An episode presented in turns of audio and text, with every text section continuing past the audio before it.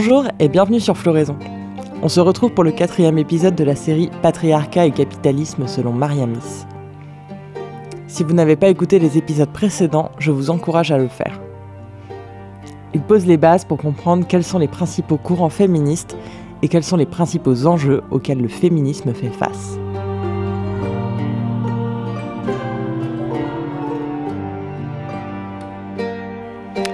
Ici, on entame le deuxième chapitre, dans lequel Mariamis s'attaque à de grandes questions sociologiques qui préoccupent les chercheuses féministes, les sociologues, les anthropologues. Pourquoi existe-t-il des relations inégales et hiérarchiques entre les hommes et les femmes? Pourquoi y a-t-il une division sexuelle du travail entre femmes et hommes? Ces questions sur les origines des inégalités sexuelles sont au cœur de la stratégie d'émancipation des femmes depuis les débuts du féminisme. Parce que comprendre les origines sociales, ce n'est pas seulement analyser ou interpréter les origines de la division sexuelle du travail, c'est tâcher d'y mettre fin. Jusqu'au XIXe siècle, les penseurs estiment que cette hiérarchie est biologique, et donc au-delà de la portée du changement social. Mais Mariamis rejette profondément le déterminisme biologique, qui est l'idée que les travaux ménagers et les soins aux enfants sont l'extension de la physiologie des femmes, parce qu'elles peuvent donner naissance à des enfants, parce qu'elles naissent avec un utérus. Afin de pouvoir analyser les origines sociales de la division sexuelle du travail sans tomber dans ce genre de travers, elle pense qu'il est d'abord nécessaire d'interroger les concepts utilisés pour l'analyse, tels que l'idée de nature, qui comporte des biais idéologiques implicites. Mariamis l'explique ainsi. Ce qui est mystifié par un concept de nature corrompu par le biologisme c'est une relation de domination et d'exploitation. La domination de l'être humain, masculin, sur la nature, féminine. Cette relation de domination est également implicite dans d'autres concepts lorsqu'ils sont appliqués aux femmes. Prenez le concept de travail. En raison de la définition biologiste de l'interaction de la femme avec la nature, son travail n'apparaît pas comme un travail ou un labeur. Le concept de travail est généralement réservé au travail productif des hommes dans des conditions capitalistes, c'est-à-dire le travail pour la production de la plus-value. L'instrument de ce travail, ou les moyens de production corporels auxquels ce concept fait implicitement référence, sont les mains et la tête, mais jamais l'utérus ou les seins d'une femme. Ainsi, non seulement les hommes et les femmes sont définis différemment dans leur interaction avec la nature, mais le corps humain lui-même est divisé en parties véritablement humaine, la tête et les mains, et en partie naturelle ou purement animale, les organes génitaux, l'utérus, etc. Cette division est une conséquence du mode de production capitaliste, seulement intéressé dans les parties du corps humain qui peuvent être directement utilisées comme instruments de travail ou qui peuvent devenir l'extension d'une machine. La même asymétrie cachée et le même biais biologiste qu'on observe dans le concept de travail prévaut dans la conception de division sexuelle du travail. La division sexuelle du travail semble suggérer ouvertement que les hommes et les femmes se répartissent simplement des tâches différentes.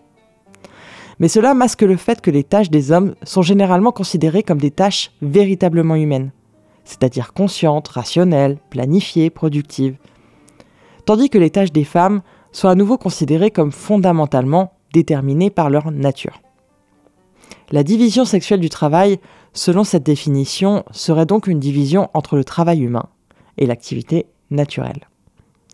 En outre, ce concept occulte le fait que la relation entre les travailleurs masculins, c'est-à-dire les humains, et les travailleuses féminines, la nature, est une relation de domination, voire d'exploitation. Mariamis précise Le terme d'exploitation est utilisé ici dans le sens où une séparation et une hiérarchisation plus ou moins permanente s'est opérée entre producteurs et consommateurs, et que ces derniers peuvent s'approprier les produits et services des premiers sans produire eux-mêmes. Elle remarque également que cette logique biologiste a infecté le concept de famille. Ce concept est utilisé de manière eurocentriste et ne tient pas compte du point de vue historique. La famille nucléaire est entendue comme la structure de base intemporelle des relations hommes-femmes. Or, ce concept masque le fait que la structure de cette institution est hiérarchique et inégalitaire. La fonction idéologique de ces biais donne un caractère de mythe aux relations sociales, qui sont asymétriques et exploitantes, en particulier celles entre les femmes et les hommes. Cela amène Mariamis à se poser cette question. Quelles sont les raisons pour lesquelles cette division du travail est devenue une relation de domination et d'exploitation, une relation asymétrique et hiérarchique? Pour répondre à cette question, elle estime qu'il faut chercher ce qu'est la nature humaine des hommes et des femmes. La nature humaine a évolué au cours de l'histoire et ne se résume pas aux aspects biologiques. En même temps, la biologie est liée à la dimension sociale et ne doit pas non plus être exclue de l'histoire de ce qu'est la nature humaine. Celle-ci est le résultat historique des interactions des êtres humains entre eux et avec la nature. Et comme la physiologie est différente entre les hommes et les femmes, la manière d'être humain selon notre sexe est également différente. Mariamis revient d'abord sur le concept d'histoire humaine, tel qu'il a été défini par Marx et Engels. Pour eux, toute histoire humaine se caractérise par trois moments, qui existaient au début de l'humanité et qui régissent encore nos vies aujourd'hui. Premièrement, les hommes doivent vivre pour pouvoir faire l'histoire. Ils doivent produire les moyens de satisfaire leurs besoins, la nourriture, les vêtements, les logements, etc. Deuxièmement, la satisfaction des besoins entraîne de nouveaux besoins ils développent de nouveaux instruments pour satisfaire leurs besoins. Troisièmement, les hommes qui reproduisent leur vie quotidienne doivent faire d'autres hommes, donc doivent procréer. Pour Marx, le travail désigne l'appropriation de la matière naturelle pour la satisfaction des besoins humains au sens large. Marx et Engels considèrent la production de vie comme naturelle et donc non historique, puisqu'elle appartient au régime animal alors qu'il considère le développement des moyens de production et du travail comme historique, parce que faisant partie de l'histoire sociale. C'est pour cette raison, pour cette distinction qui invisibilise dans son concept même les femmes, leur travail et leurs capacités, que Mariamis estime qu'une conception matérialiste historique des femmes et de leur travail est impossible au sein de la théorie marxiste. Mariamis pense que pour trouver un concept historique et matérialiste des femmes et des hommes, il est d'abord nécessaire d'analyser leur interaction respective avec la nature et comment dans ce processus ils construisent leur propre nature humaine ou sociale. Elle repart à nouveau de Marx, pour qui le travail est un échange de matière entre les êtres humains et la nature. Dans cet échange, les êtres humains développent et transforment la nature extérieure à eux, et à laquelle ils sont confrontés, mais dans ce mouvement, ils transforment aussi leur propre nature corporelle. Maria Amis développe cette notion ainsi. L'interaction entre les êtres humains et la nature pour la production de leurs besoins humains nécessite, comme toute production, un instrument ou un moyen de production. Le premier moyen de production avec lequel l'être humain agit sur la nature est son propre corps. C'est aussi l'éternelle condition préalable à tous les autres moyens de, production. Mais le corps n'est pas seulement l'outil avec lequel les êtres humains agissent sur la nature. Le corps est aussi le but de la satisfaction des besoins. L'être humain n'utilise pas seulement son corps pour produire des valeurs d'usage, il maintient également son corps en vie, dans son sens le plus large, par la consommation de ses produits. Néanmoins, Marx ne différenciait pas l'appropriation des substances naturelles par les femmes et par les hommes, et désignait par être humain les hommes et non les femmes.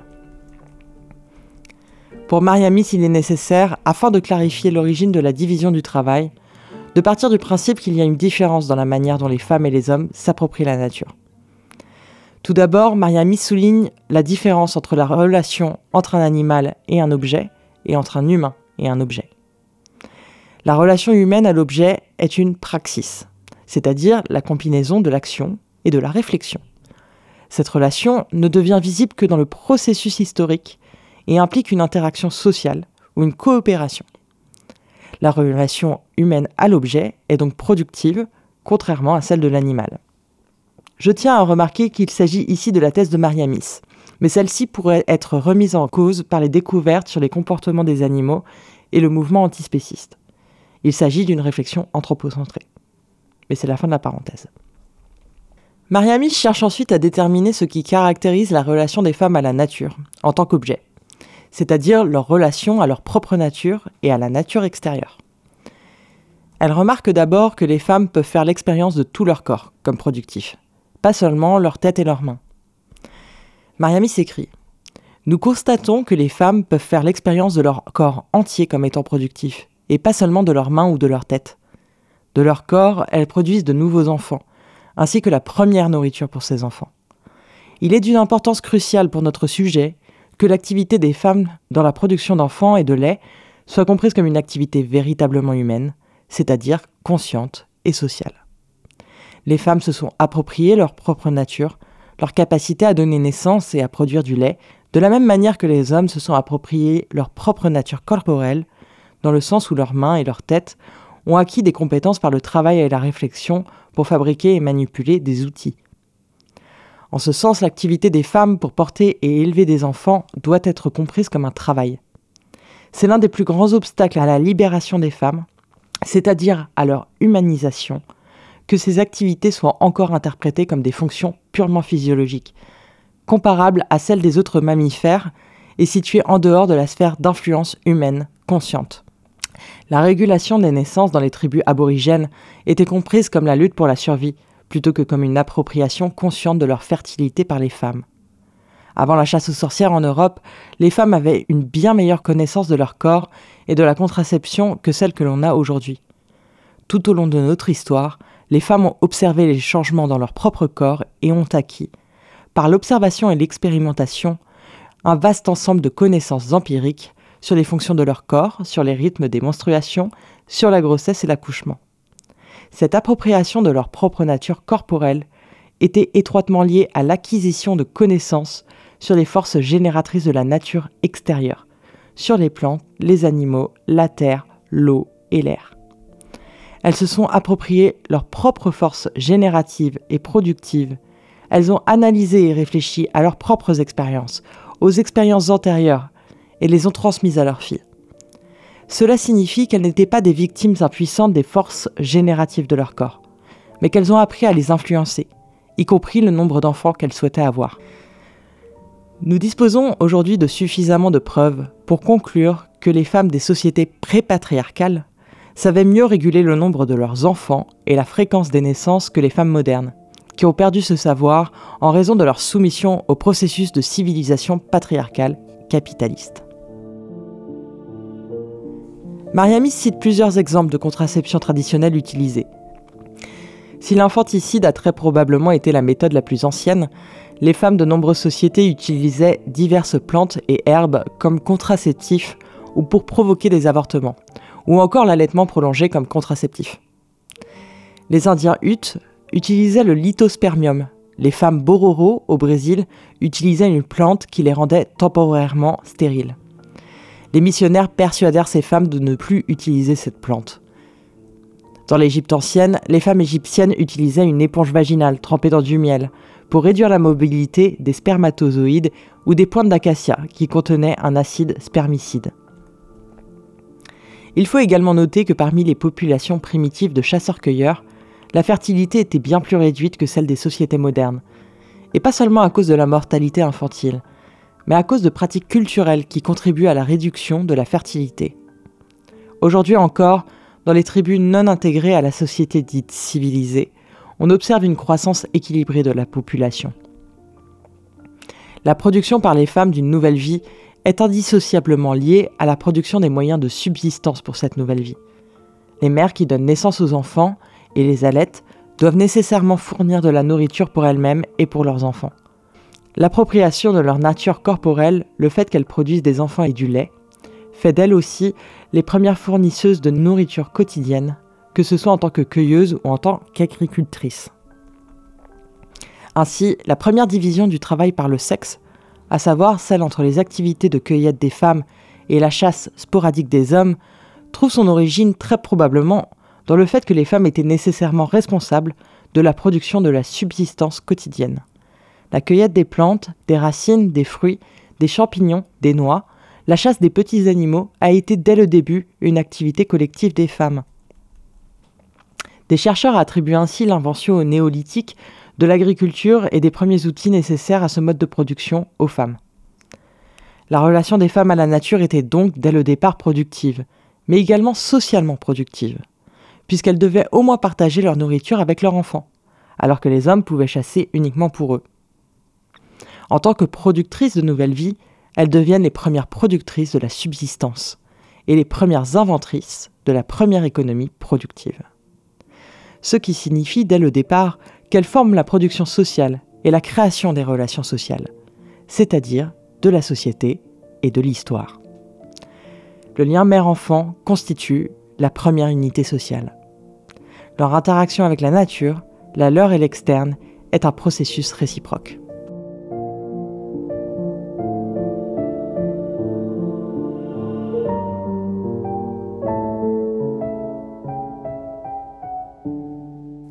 L'homme préhistorique est aussi une femme, livre paru en 2020 et écrit par l'historienne Marilène Patoumatis, va dans le même sens.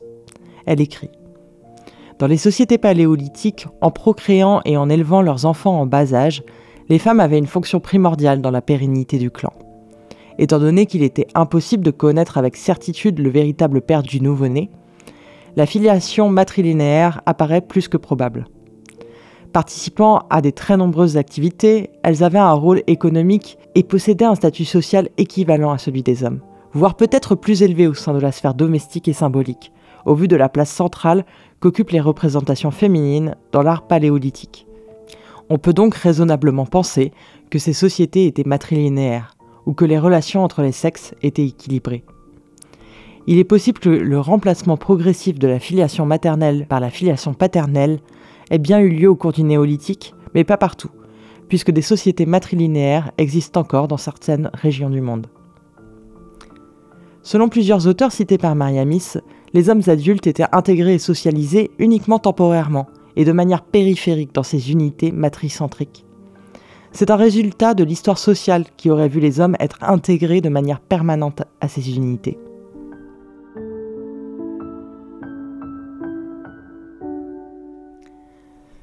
Ce qui nous amène à examiner de plus près la relation des hommes à la nature en tant qu'objet. La relation physiologique des hommes à la nature en tant qu'objet est différente de celle des femmes, c'est-à-dire qu'avec leur corps, ils s'approprient la nature différemment. Ils ne peuvent pas faire l'expérience de leur propre corps comme étant productif de la même manière que les femmes. Mariamis explique qu'être productif en utilisant son corps pour un homme passe nécessairement par la médiation des moyens externes, c'est-à-dire des outils.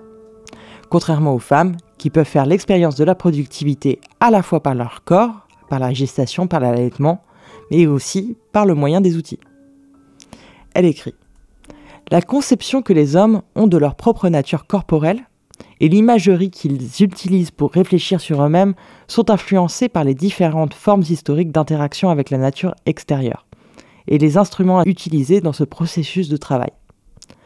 Ainsi, la conception du soi masculin en tant qu'humain c'est-à-dire en tant qu'être productif, est étroitement lié à l'invention et au contrôle de la technologie. Sans outils, l'homme n'est pas un homme. Elle remarque qu'à travers l'histoire, la réflexion des hommes sur leur relation productive avec la nature extérieure s'est incarnée symboliquement d'abord dans le phallus, et non pas dans la main, alors que c'est celle-ci qui est nécessaire à la création des outils. Mariamis trouve que ce symbolisme exprime la nature instrumentale et dominatrice de la relation que les hommes ont avec le monde et les femmes. Elle écrit Le pénis est l'outil, la charrue, la chose avec laquelle l'homme travaille sur la femme. Par exemple, dans les langues d'Inde du Nord, les mots pour travail et coït sont les mêmes, à savoir kam. Ce symbolisme implique également que les femmes sont devenues pour les hommes une nature extérieure. Elles sont la lande, le champ, le sillon sur lequel les hommes sèment leurs graines.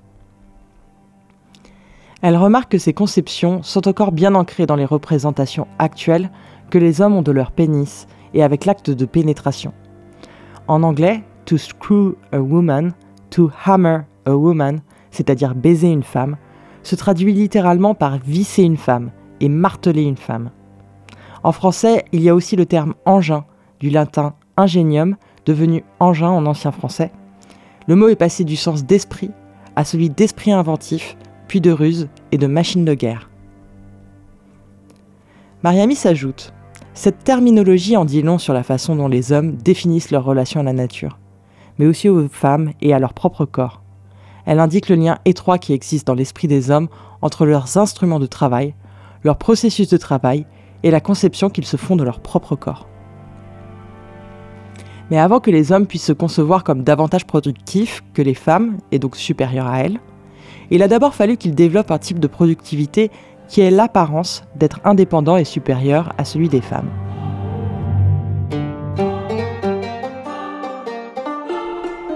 Ici se termine le quatrième épisode de notre série.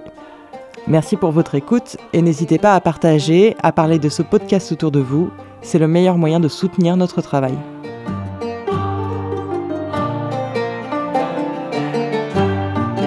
Dans le prochain épisode, Mariami s'attaque au mythe du chasseur qui nourrit sa famille et explique comment la domestication des animaux pour l'élevage a accompagné l'exploitation des femmes et de la nature par les hommes. A très vite sur Floraison.